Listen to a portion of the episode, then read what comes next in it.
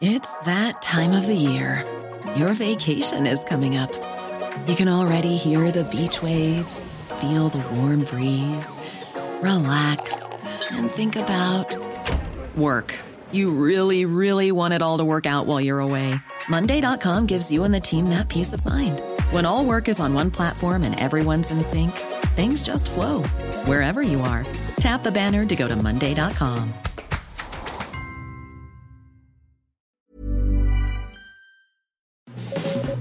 Las claves del mundo. El contexto internacional en Podcast OM.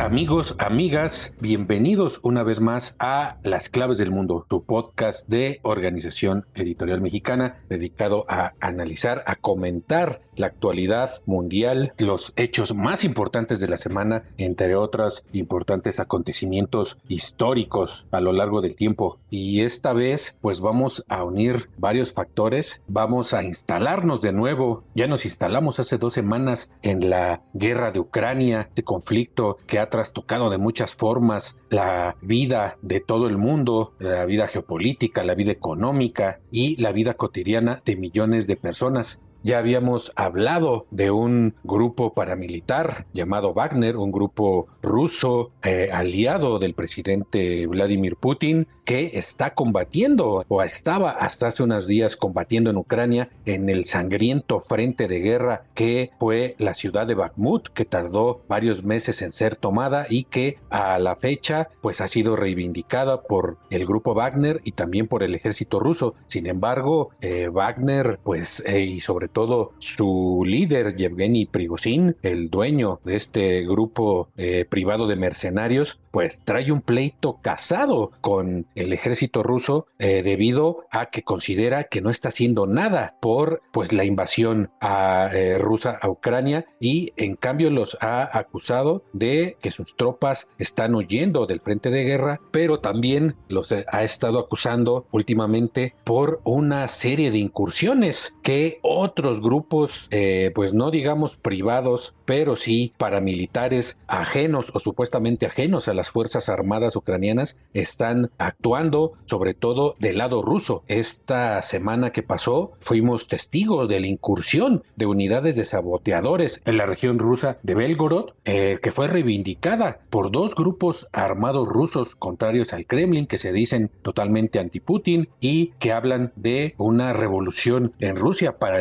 liberarlo del yugo del gobierno de Vladimir Putin. Esto ha puesto en primer plano el papel de, pues no solo de las milicias privadas como Wagner, sino también de los voluntarios eh, rusos que están combatiendo en las filas del bando ucraniano. Sin embargo, esto no fue el único que llamó la atención. Estos dos grupos que dicen estar compuestos eh, totalmente por rusos, que reivindicaron este ataque a esta región, sus líderes han sido identificados como extremistas de derecha y abiertamente neonazis. Reivindican esta afiliación neonazi y que ya tienen años actuando en Europa y también en Ucrania desde la primera invasión rusa en el 2014. Ya son conocidos en los círculos de hooligans, incluso ellos, eh, sobre todo uno del que vamos a hablar a continuación, inició en las barras o en estos grupos de hinchas o aficionados ultras de derecha que pueblan las canchas de fútbol en Europa, sobre todo en Europa del Este y en particular en Rusia y en Ucrania. Estos, pues eh, se ha dicho muchas veces que son eh, semilleros de grupos neonazis que luego actúan para, pues, provocar desestabilización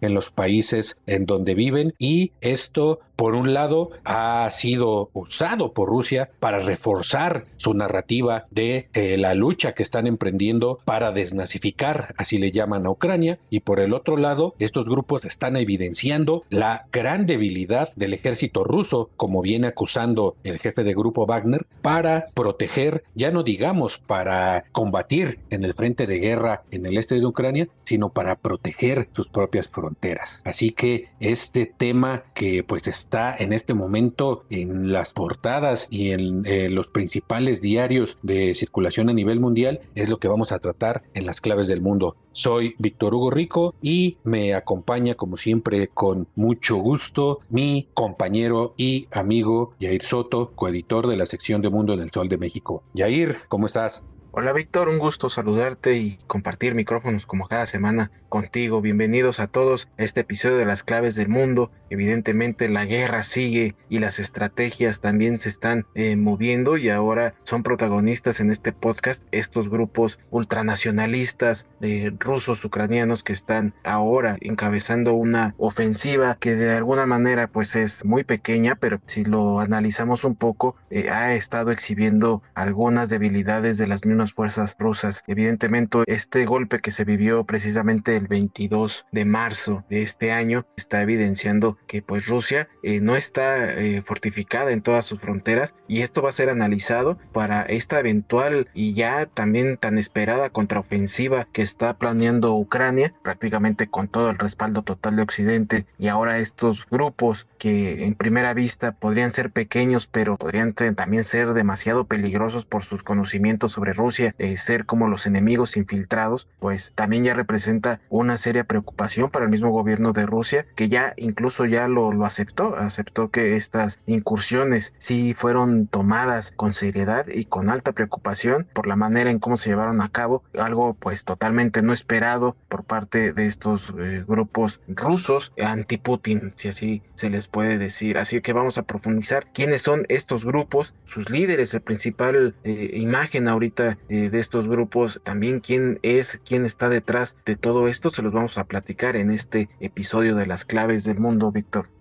Así ayer, como uh, bien dices, ya se habían dado a conocer estas milicias o cuerpos, como ellos se llaman, de partisanos de origen ruso, pero pues totalmente contrarios al gobierno de Putin. En marzo habían hecho una primera incursión en territorio ruso, pero en esta ocasión, esta semana que pasó, dos de estos grupos, que son varios y les vamos a hablar de cuáles son los principales eh, grupos armados de voluntarios rusos, se unieron para atacar esta región rusa de Belgorod, muy cerca de la frontera con el este de Ucrania, el escenario principal de la invasión rusa, y las autoridades de esta región, en tres aldeas sobre todo, en tres pueblos, tuvieron que evacuar a su población. En un principio habían dicho que no había heridos, después dijeron que sí, que había seis heridos en estas tres localidades. También hubo versiones encontradas. Por un lado, eh, Moscú, el gobierno del Kremlin había asegurado que un día después de esta incursión, pues habían aplastado, así prácticamente dijeron, aplastado este intento de invasión o este intento de sabotaje, así lo mencionaban, de estos grupos que Rusia considera como grupos terroristas. Y por el otro lado, los líderes de estos grupos, pues eh, salieron en conferencia de prensa dos días después en una región pues desconocida ya de Ucrania, subidos en tanques eh, de origen estadounidense,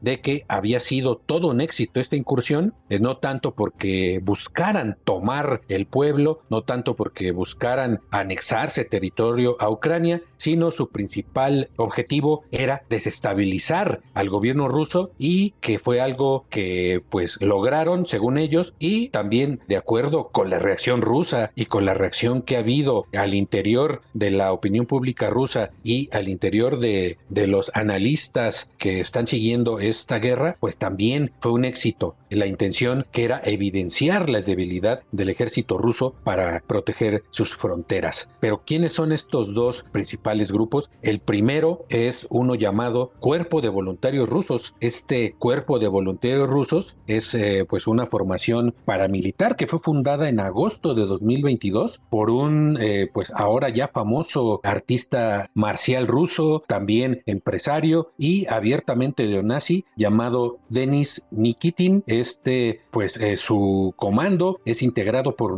ultranacionalistas, la mayoría de ellos que ha combatido desde el 2014 primero combatió como parte del batallón Azov, este batallón que también ya les hemos hablado en las claves del mundo, también de origen neonazi, con tendencias filofascistas o de extrema derecha, que pues ha sido acusado de diferentes atrocidades eh, desde en el 2014, como la llamada eh, masacre de Odessa, donde estaba su principal terreno de acción y cuando empezó la invasión, pues el gobierno de Kiev les dio el rango de un comando conjunto, no tanto como parte integral de las Fuerzas Armadas ucranianas, pero sí como un, cuerpo externo. Entonces, pues legitimando precisamente este grupo, a pesar de las críticas que, donde incluso el Congreso de Estados Unidos lo había catalogado como un grupo neonazi y como un grupo terrorista, aún así el gobierno ucraniano le dio cabida entre sus filas y son los que defendieron, por ejemplo, a Mariupol antes de que fuera totalmente arrasado por las fuerzas rusas el año pasado. Y este Nikitin, este eh, pues luchador ruso de extrema derecha, afirma que su acción fue precisamente para desestabilizar al Kremlin. Actualmente, Nikitin tiene 39 años su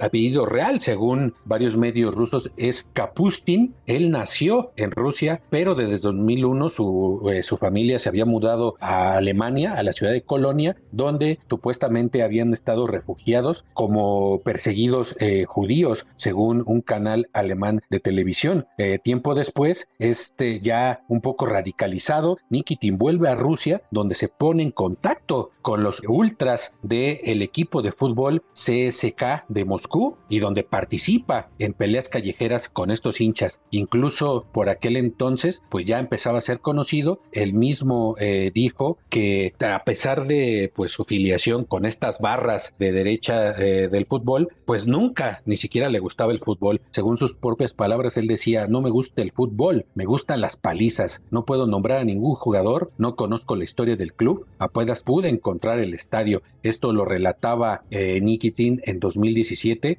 en una entrevista con un portal de ultras ucranianos, también hinchas eh, del fútbol allá en Ucrania. Esto, pues cuando inició la guerra en Ucrania, todo este material fue eliminado tras su publicación, pero por ahí pues sigue guardado en una versión de archivo en internet. Tiempo después, pues se volvió precisamente este gusto por la violencia y por las golpizas, lo volvió campeón de artes marciales, pero de las artes marciales más violentas, incluso pues estuvo eh, acusado de diferentes golpizas sobre todo en Alemania, cuando golpeó a seguidores del club Schalke 04 del fútbol alemán. Estos litigios en su contra, pues al final no prosperaron, se desconoce el veredicto que se le dio. Sin embargo, él, pues ya en esta época abogaba por la superioridad de la raza blanca. Él decía que la supremacía de la raza blanca sobre los monos, como denomina Nikitin a los individuos de otras razas, esto era la principal tendencia que él estaba siguiendo. Y después lo encontramos ya en Ucrania antes de la guerra de Rusia con Ucrania del febrero de 2022. Nikitin había pasado por distintos trabajos, desde el sector de la limpieza hasta guardia de seguridad y en 2008 logró montar su propia marca de ropa que se llama White Rex, que se distribuía principalmente entre los eh, aficionados radicales del fútbol y sobre todo por los símbolos neonazis. O sea, su marca de ropa promocionaba toda la parafernalia neonazi. Esto pues lo hizo muy famoso en varios círculos de la extrema derecha europea, donde ya era conocido, y en el 2014 pues saltó a la guerra cuando se unió precisamente al batallón Azov para combatir a las fuerzas prorrusas que cuando se desató la guerra por el Donbass en el 2014 y después la anexión de Crimea a Rusia. Todo esto pues es el bagaje de este personaje que después fundaría precisamente este cuerpo de voluntarios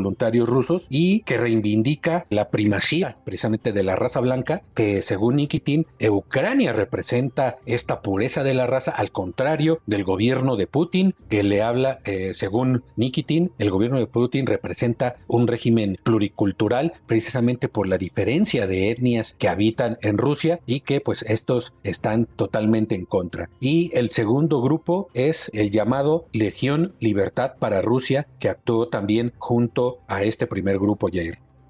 Sí, este grupo también muy activo en esta incursión al territorio ruso. Eh, se trata precisamente de esta legión que mencionas, Vic, que también fue conformada en marzo de 2022, justo meses después de que inició esta ofensiva rusa sobre Ucrania y que prácticamente entre sus filas pues cuenta con desertores de las Fuerzas Armadas de Rusia. Y también hay muchos inmigrantes rusos y bielorrusios que son de ideología de derecha también y que están evidentemente en contra del gobierno de Vladimir Putin dentro de su misma ideología, pues manejan mucho esta histórica inmigración rusa de defensa a su etnia, ¿no? Ellos defienden mucho esta etnia rusa en la que ellos aseguran que debe eh, gobernar todo el territorio ruso y evidentemente haciendo distinciones sobre otros eh, grupos étnicos a los que pues eh, socavan, incluso a todos aquellos que consideran amigos de Putin también son considerados que son elementos a erradicar en un futuro, ¿no? Esto es precisamente ideologías que van de la mano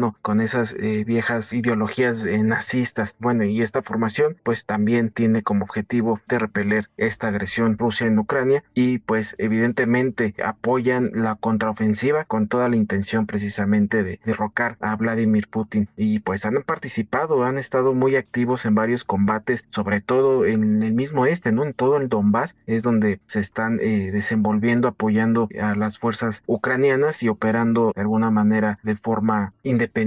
pero siempre eh, alineados a lo que imponga eh, Ucrania en esta ofensiva dentro de su territorio. pues también tenemos pues personajes importantes que forman parte de esta eh, Legión Libertad para Rusia y uno de ellos es el ex vicepresidente del banco ruso Gazprobank, Igor Voloviev, y que también es de origen ucraniano, pero pues estuvo laborando mucho tiempo en Rusia. Él se unió a esta formación en junio de 2022, ya justamente en plena ofensiva rusa, eh, abandonó Rusia y se unió a estas filas y bueno, y actualmente esta legión está eh, protagonizando junto al cuerpo de voluntarios rusos esta incursión del 22 de mayo en la región de Belgorod, como lo mencionas, Vic. Es también, pues prácticamente va de la mano y participó en esta última conferencia que dieron dos días después, tanto elementos de la Legión Libertad para Rusia como el cuerpo de voluntarios rusos, donde dieron los pormenores de esta incursión en, en Rusia, mostraron de cómo están armados y dieron una conferencia en la que respondieron varias preguntas a los medios que prácticamente pues disolvieron todas las, versiones que dio Rusia respecto a la erradicación de estos grupos incursionistas en Rusia. Pero bueno, estos grupos,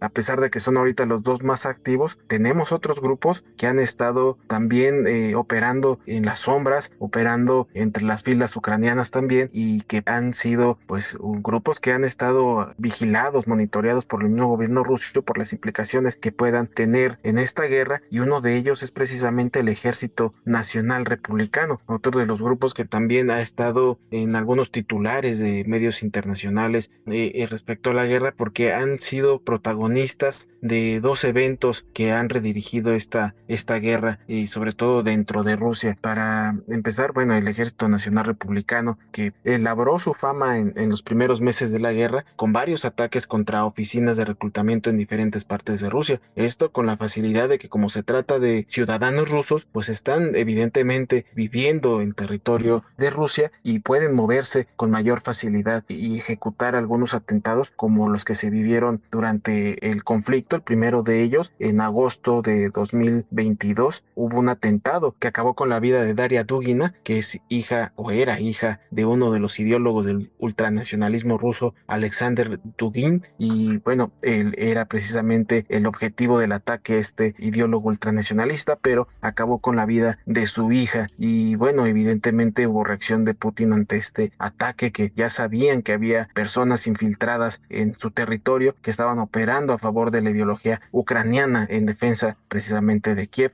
Y el segundo de ellos fue en abril del 2023, eh, en el que se asesinó en un atentado a un bloguero militar ruso llamado Vladen Tataraski, que murió en un restaurante de San Petersburgo mientras daba eh, una conferencia de prensa. Eh, le regalaron una especie de estatuilla que explotó minutos después de que él había recibido, acabó con su vida y este es uno de los, el segundo atentado que se vivió dentro de este territorio ruso. Entonces, estos dos atentados en Rusia fueron encabezados precisamente por el Ejército Nacional Republicano, que bien sabemos que ya hablar de republicanos es hablar de nacionalismos, hablar de extremas derechas ya más allá de Estados Unidos, más allá de, de Europa, ya en todos lados hay facciones extremistas de derecha dentro de cualquier movimiento republicano. Y hay otros movimientos también que no por mencionarlos al último son menores. Tenemos el batallón de Sokar Dudayev, que su creación está inspirada en el primer presidente checheno, eh, precisamente llamado de Sokar Dudayev, que fue asesinado en Rusia en 1996. Este cuerpo fue creado en 2014 por la minoría chechena exiliada en en Dinamarca. Y sus hombres también han combatido en el Donbass desde el, que inició el conflicto en 2014-2015 y también han estado muy activos en esta intervención militar rusa que inició el año pasado. Han estado activos en las batallas de Kharkov y eh, este último enfrentamiento en Bakhmut que duró bastantes meses hasta este momento, aparentemente ya dominado por el grupo Wagner y por Rusia. Y tenemos los dos últimos, el regimiento Kastus Kalinowski, Kalinowski que fue un revolucionario bielorruso que lideró el levantamiento polaco en 1863 contra el imperio ruso y bueno, su regimiento que fue creado el año pasado por voluntarios bielorrusios que también están en contra de esta invasión rusa y pues evidentemente están en contra del gobierno de Alexander Lukashenko, que es fiel aliado de Vladimir Putin han estado muy activos también en estas luchas en el Donbass y finalmente una Legión Nacional de Georgia que está integrada por precisamente por georgianos y esta legión ha combatido desde 2014 también en el Donbass y pues también se han integrado eh, a las fuerzas ucranianas del ejército ucraniano ya forman parte de esta alineación. Y bueno pues así es prácticamente eh, son grupos procedentes de antiguas repúblicas que están en contra del régimen de Vladimir Putin y de alguna manera al encontrar un cobijo en movimientos bélicos en contra de Putin, pues están alineando precisamente para que en un futuro puedan encontrar esta caída del régimen de Vladimir Putin. Ella, como podemos ver, es puros batallones y voluntarios, pues de todo el espectro exsoviético, ¿no? Todas las zonas donde Rusia ha impuesto con mano de hierro su poder para poner presidentes en Georgia, que intentó eh, unirse a la OTAN en 2008 y provocó la invasión rusa de Georgia, en Chechenia, donde sofocó a sangre y fuego con miles de muertos el intento de independencia de Chechenia, y pues en Bielorrusia, donde pues tiene prácticamente a su presidente títere Lukashenko y con esto pues eh, sofocando la oposición y provocando pues miles de exiliados que son los que están alimentando precisamente este tipo de agrupaciones militares. Eh, nada más yo añadiría en este grupo de la Legión Libertad que junto con, con el cuerpo de voluntarios rusos fueron los que protagonizaron la incursión de esta pasada semana en Belgorod, hay otro personaje aparte de Nikitin que se hace llamar César en la cobertura del incidente, los medios ucranianos empezaron a destacar a un representante de esta legión que solo respondía así al nombre de César. Nadie sabe cómo se llama, pero en diferentes entrevistas César ha afirmado que lucha contra el régimen de Putin y se definió como un patriota ruso y como un nacionalista de derecha. O sea, también otro personaje de filación ultraderechista o neonazi. Dice también ser originario de San Petersburgo y, según algunos medios rusos, está identificado como miembro ya antiguo de un grupo ahí nebuloso, imperialista y nacionalista de extrema derecha rusa que busca reivindicar el imperio. Ahora César es portavoz de esta Legión Libertad de Rusia y que calificó esta acción como asombrosa, posando frente a un eh, auto blindado que según dijo es un trofeo que fue arrebatado a las tropas rusas. Este personaje también ha sido, como decía, identificado en la esfera imperialista y nacionalista o sea, de los que buscan el regreso glorioso de la época de los Ares, ni siquiera el regreso de la Unión Soviética, no, o sea, es totalmente anticomunista, pero también anti-Putin, que esto también es, digamos, una marca que nos va a dar pauta para hablar un poco de estas críticas que ha habido a Putin por aliarse con miembros de la ultraderecha nacionalista rusa, pero estos personajes pues desmienten o por lo menos ponen en duda esa afiliación o por lo menos nos dan cuenta de que no todos los nacionalistas rusos o la ultraderecha rusa o la derecha rusa está con el régimen de Putin, como eh, nos hacen ver a veces los medios occidentales. Entonces, así es como llegamos a esta parte de la guerra en Ucrania, donde realmente ya no sabemos qué es lo que está pasando, ¿no? Están, por un lado, el ejército ruso cada vez hundiéndose más en el desprestigio y este eh, milicias como Wagner sacando el pecho por el gobierno ruso y por el otro lado un ejército ucraniano que depende completamente de las armas occidentales. Y este es otro de los temas importantes en cuanto a la aparición de estos grupos, ya que ha sido pues muy criticado, por lo menos en Washington, en Estados Unidos, el que estos dos grupos de extrema derecha hayan usado equipo, eh, sobre todo tanques de origen estadounidense, para su incursión en esta región rusa, Jair.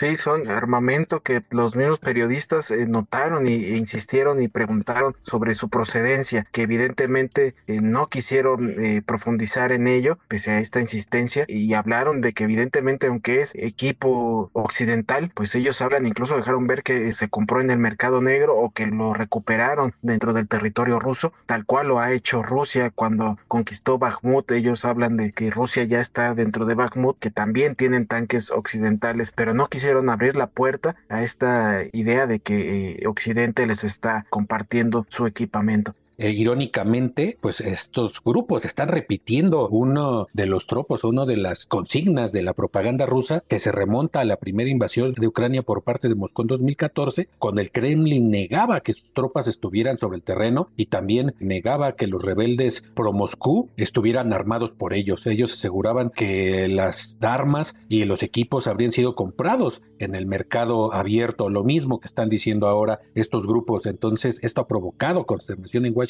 que asegura que ellos no han autorizado ninguna de estas compras. Y al respecto, Prigozhin, el jefe de Wagner, ha dicho que estas fuerzas de sabotaje están tranquilamente entrando a Rusia y se van, suben videos. ¿Y dónde está la garantía de que no van a entrar a Moscú? Esto criticando abiertamente al ejército ruso y también criticando a la élite rusa, donde dice que eh, no hay que pensar que los hijos de esta élite rusa no tienen que combatir, que si sigue esta desigualdad y esta muestra de frivolidad de la élite rusa, esto puede, dice Prigozhin, terminar como en 2017 en una revolución. Esto es lo que advierte este jefe de grupo Wagner para Rusia. Pues nosotros les agradecemos nuevamente que nos hayan escuchado, esperando como siempre que haya sido de su agrado este podcast. Los esperamos también para el próximo lunes para que escuchen un nuevo podcast de las claves del mundo. Los podrán encontrar en las principales plataformas de podcast como Spotify, Google Podcast, Apple Podcast, Amazon Music, Acast y Deezer. También ahí podrán encontrar todo el contenido que Organización Editorial Mexicana pone a su disposición. También les eh, seguimos invitando a que sigan escribiéndonos en nuestros canales de contacto, nuestro correo electrónico podcast.com.mx y en nuestra cuenta de Twitter arroba el sol de guion México para que nos escriban, nos saluden, nos pidan, nos exijan peticiones o que nos pidan alguna duda que les resolvamos, estamos abiertos a hacerlo. Muchísimas gracias, Víctor. Gracias, Jair. Gracias a todos y a todas por seguirnos escuchando y nos volvemos a escuchar la próxima semana. Así es, no sin antes agradecer la producción de Natalia Castañeda. Muchísimas gracias. Hasta entonces.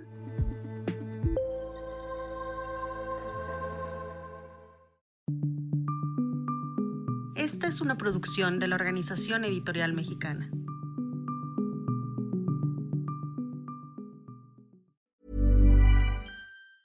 Planning for your next trip? Elevate your travel style with Quince. Quince has all the jet setting essentials you'll want for your next getaway, like European linen, premium luggage options, buttery soft Italian leather bags, and so much more. And is all priced at 50 to 80% less than similar brands. Plus, Quince only works with factories that use safe and ethical manufacturing practices. Pack your bags with high-quality essentials you'll be wearing for vacations to come with Quince. Go to quince.com/pack for free shipping and 365-day returns.